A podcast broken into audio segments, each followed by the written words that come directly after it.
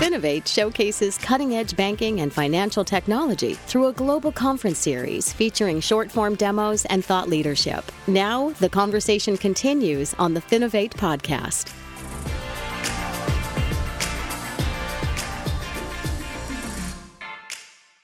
Hi, and welcome to the Finovate podcast. We are continuing our conversations with Finovate Fall's Best of Show winners. That event obviously took place in September of this year.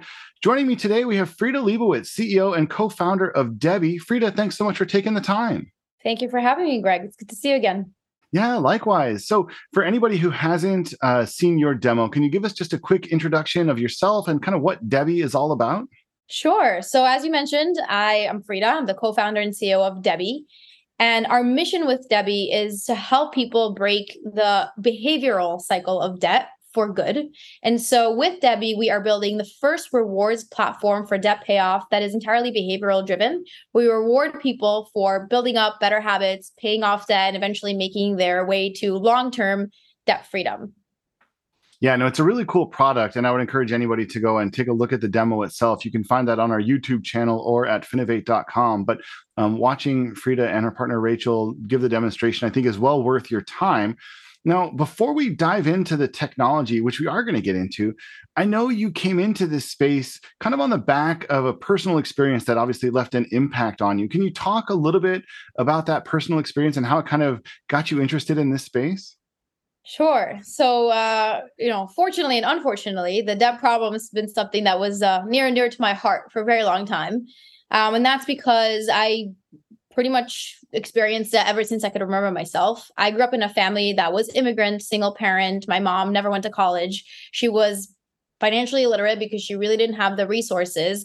And so when we, you know, when we had just moved to the US, showed up in Brooklyn, New York, the very first thing she did as part of the living the American dream is open up a bunch of credit cards, right? So every time we went to Walmart and Target and Macy's, they were like, hey, you can get 20% off today for just opening up all these credit cards. And she was the perfect victim for these for these offers. And, and very quickly we got into this terrible cycle where we were living beyond our means, constantly paying extremely high interest. And this wasn't just limited to credit cards, right? Eventually we we expanded. Um, and what's interesting is that for me as an adult, even though at that point I was super lucky, I got a scholarship to go to NYU to study finance, out of all things. Um, but I still fell into the same exact pattern. As soon as I turned 18, I opened up a bunch of credit cards and started spending. And by the time I was 20, I already had $15,000 in credit card debt. Now, the reason why I fell into the same cycle was really because A, personal finance is just not something that we talk about outside of the house.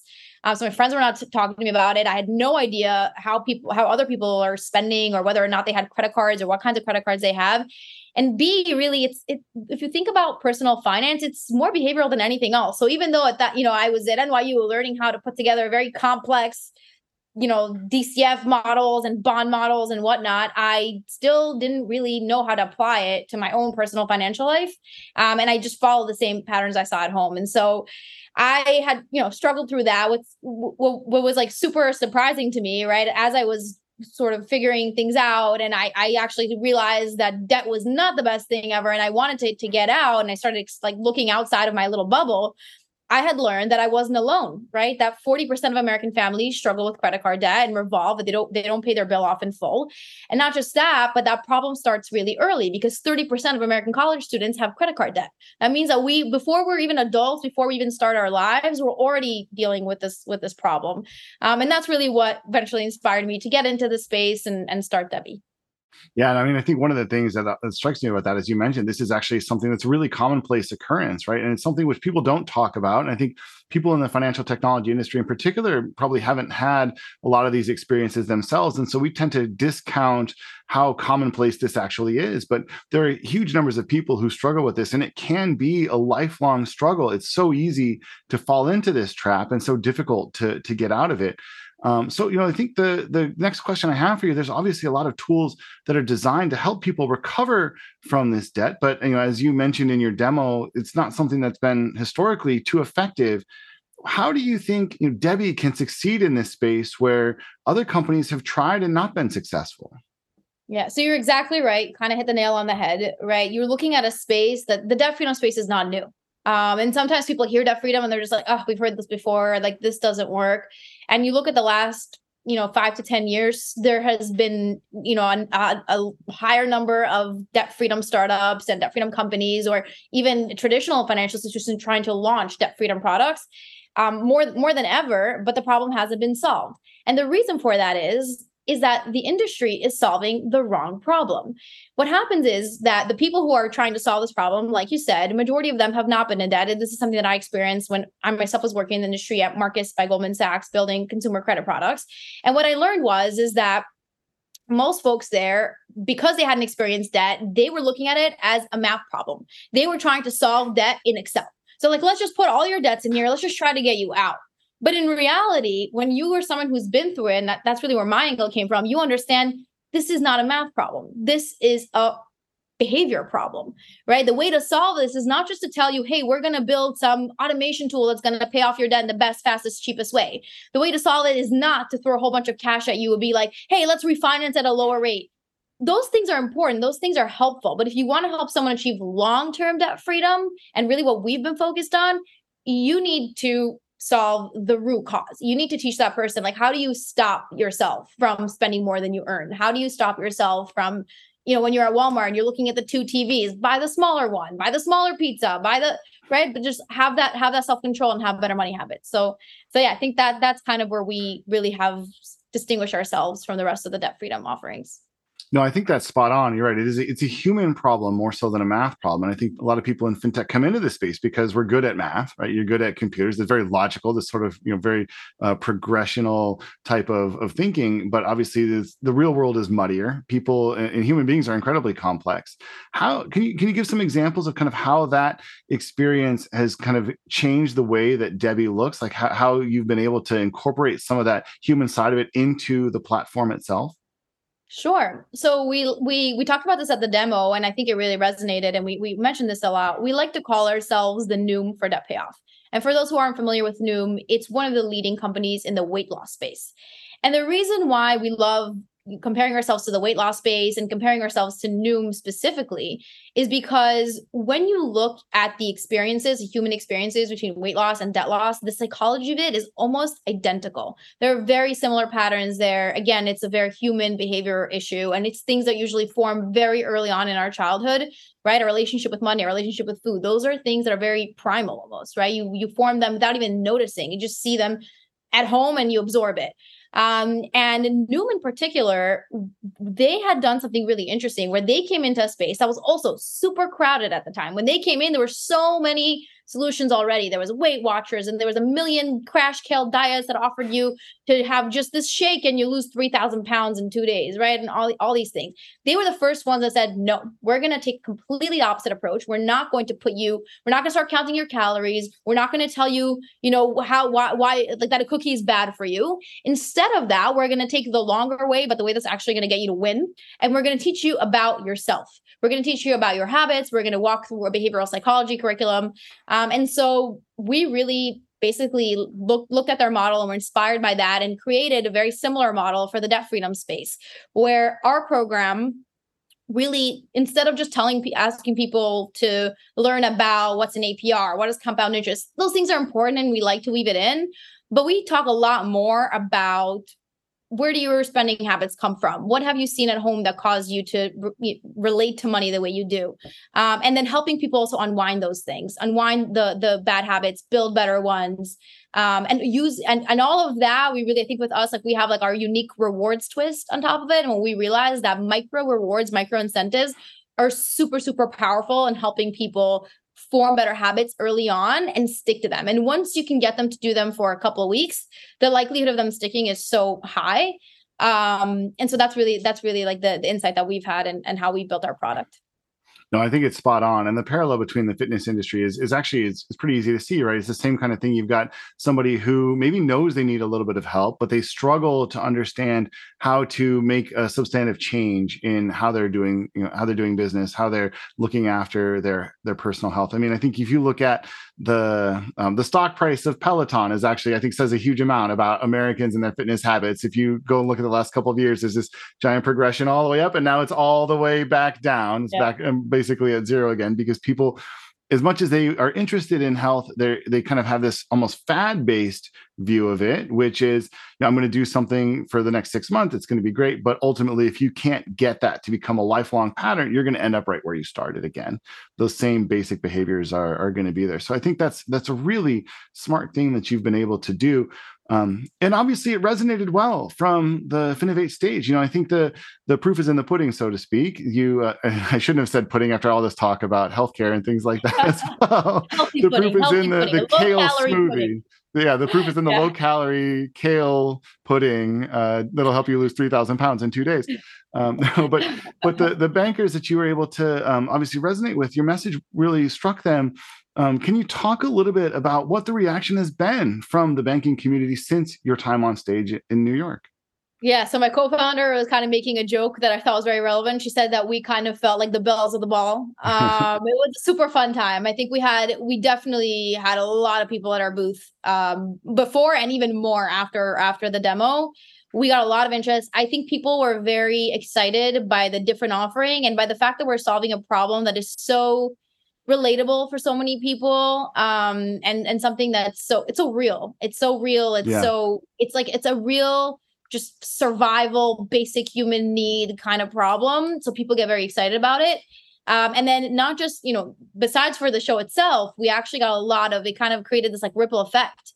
And then we had a lot of people reach out to us afterwards. We had a lot of really, really great follow-ups. Um, one of the main reasons why we came to Finovate was to start getting our name out there in the financial services industry, but something that we hadn't done before because we were strictly direct to consumer and, until then. And so it was really exciting to see that the financial services industry received this really, really well um they and, and and folks you know now now we're in conversations about different kinds of partnerships. Um so yeah that was, no, it, was that- it was definitely much better than we had ever expected no, and I think I, I, could see sometimes a surprise in your face when I handed you the trophy at the end of the day. I could tell it wasn't something that you necessarily saw coming. Um, but when, when you talk to the banks, do you get the sense that they look at you um, as kind of the next fad, so to speak, or do you get the sense that they're really starting to understand that maybe the way that they've historically been looking at this area is is flawed, and that you know, the, uh, do you do you get a sense that they're open to the the strategy that you guys are are trying to create? Uh, I definitely think it's more of the latter because what we're saying is we're fundamentally changing the way banks think about financial wellness, the way they think about impacting the performance of their customers, members, whoever those may be. Um, and I think they understand that what we're building is sort of like it's futuristic in that way, right? We're building a very unique reward system, something that doesn't exist today. The only rewards that you see in credit is rewards for spending more on your credit card, right? right? Um, and I think, and, and and actually, one of the really great podcasts that I did as a follow up um, from uh, from from Finovate was for a risk magazine, which was very interesting. So they wanted to like to take a risk spin on it, and that was something that like the the woman who was interviewing me she talked a lot about how there are different new innovative ways of thinking about risk and how debbie fits into that category. And that's something that's definitely like a long-term trend. It's not something that we started um, but it's something that we're definitely at the at the forefront of. So i think you see the industry slowly moving there. It, it's sort of like the next generation i think of financial wellness. Um, that that's that's something that we we've been sort of put it put into that category. So it's, it's kind of a combination of financial wellness and risk management. Those those two disciplines almost merge together a little bit.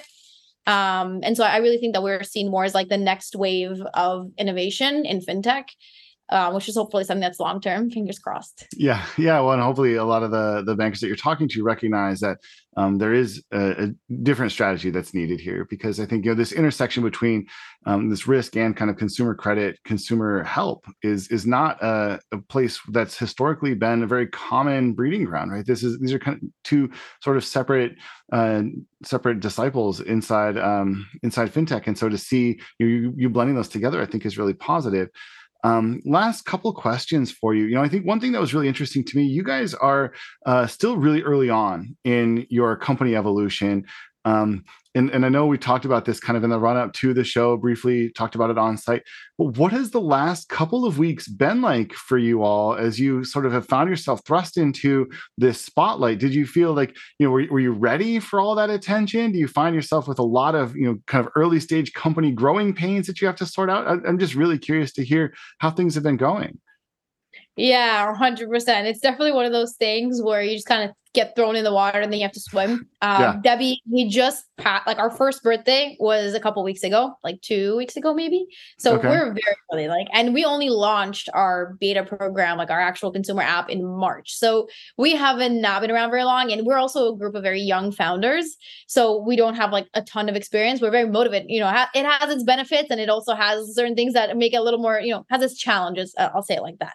Um, so for example, like one of the things that we found ourselves all of a sudden scrambling to learn was sales because before Finovate, we had never done sales. We didn't know how this works. So we showed up at Finovate. A whole bunch of banks came to talk to us. I'm like, well, I guess now we need to figure out how do we do sales? How do we talk to them? What, what does the process look like? So literally yesterday, I get on the phone with like one of our um, investors and I'm like, who has experience in sales? I'm like, give me a crash course. Like, tell me what I need to do. Um, so, so it's kind of been, it's been fun though. I think definitely it, that's part of the startup life.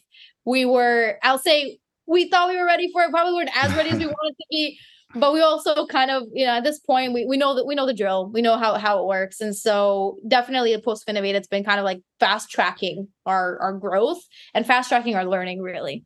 So it's been fun. Yeah, no, I, I, think that's great. I'm glad that there's people who can kind of give you some expertise there because certainly, you know, um, it's the startup community. I think this is one of the things that it can do really well is provide resources to early stage companies and help you know companies get ideas off the ground like yourselves where there are going to be obviously holes you, you can't know everything as you start a company and so you need to be able to get that information from somewhere um, if there are people who are listening to this and kind of wondering how they might be able to get involved, either to help you out or just to learn more about how you approach uh, this this problem, what what would you say um, you're you're kind of looking for at the moment?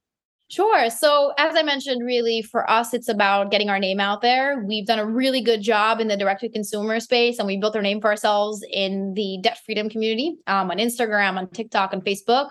Um, and now we need to build a name for ourselves in the B2B community. Um, so if anybody listening to this knows any financial institution that might be interested in something like this, that might have aligned values and, and, and a mission alignment with us, I would love to connect. Um, and and yeah, I think that we're gonna we're gonna keep riding this awesome wave no, I, I hope it goes uh, as far as you want it to take you because it's it's a really interesting product. Again, as I mentioned at the top of the episode, anybody who's interested should absolutely watch their seven minute demo, um, get a sense of exactly how the product looks, um, and hear them as they they pitch it. It's a really compelling demo, obviously, as you can tell from the fact that they won Best of Show. So um, I'm afraid we'll have to leave it there. But Frida, thank you so much for taking the time to chat with me, and congratulations again on your success.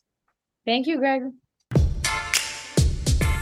The Finovate podcast is produced by Informa Connect in association with Provoke.fm Media. Check out Finovate.com for information on Finovate's upcoming shows and to learn how you can get involved. The discount code Finovate Podcast will save you 20% on tickets to all of our events. And you can email us at info at Finovate.com for information on sponsoring, speaking, or demoing. Thanks for listening.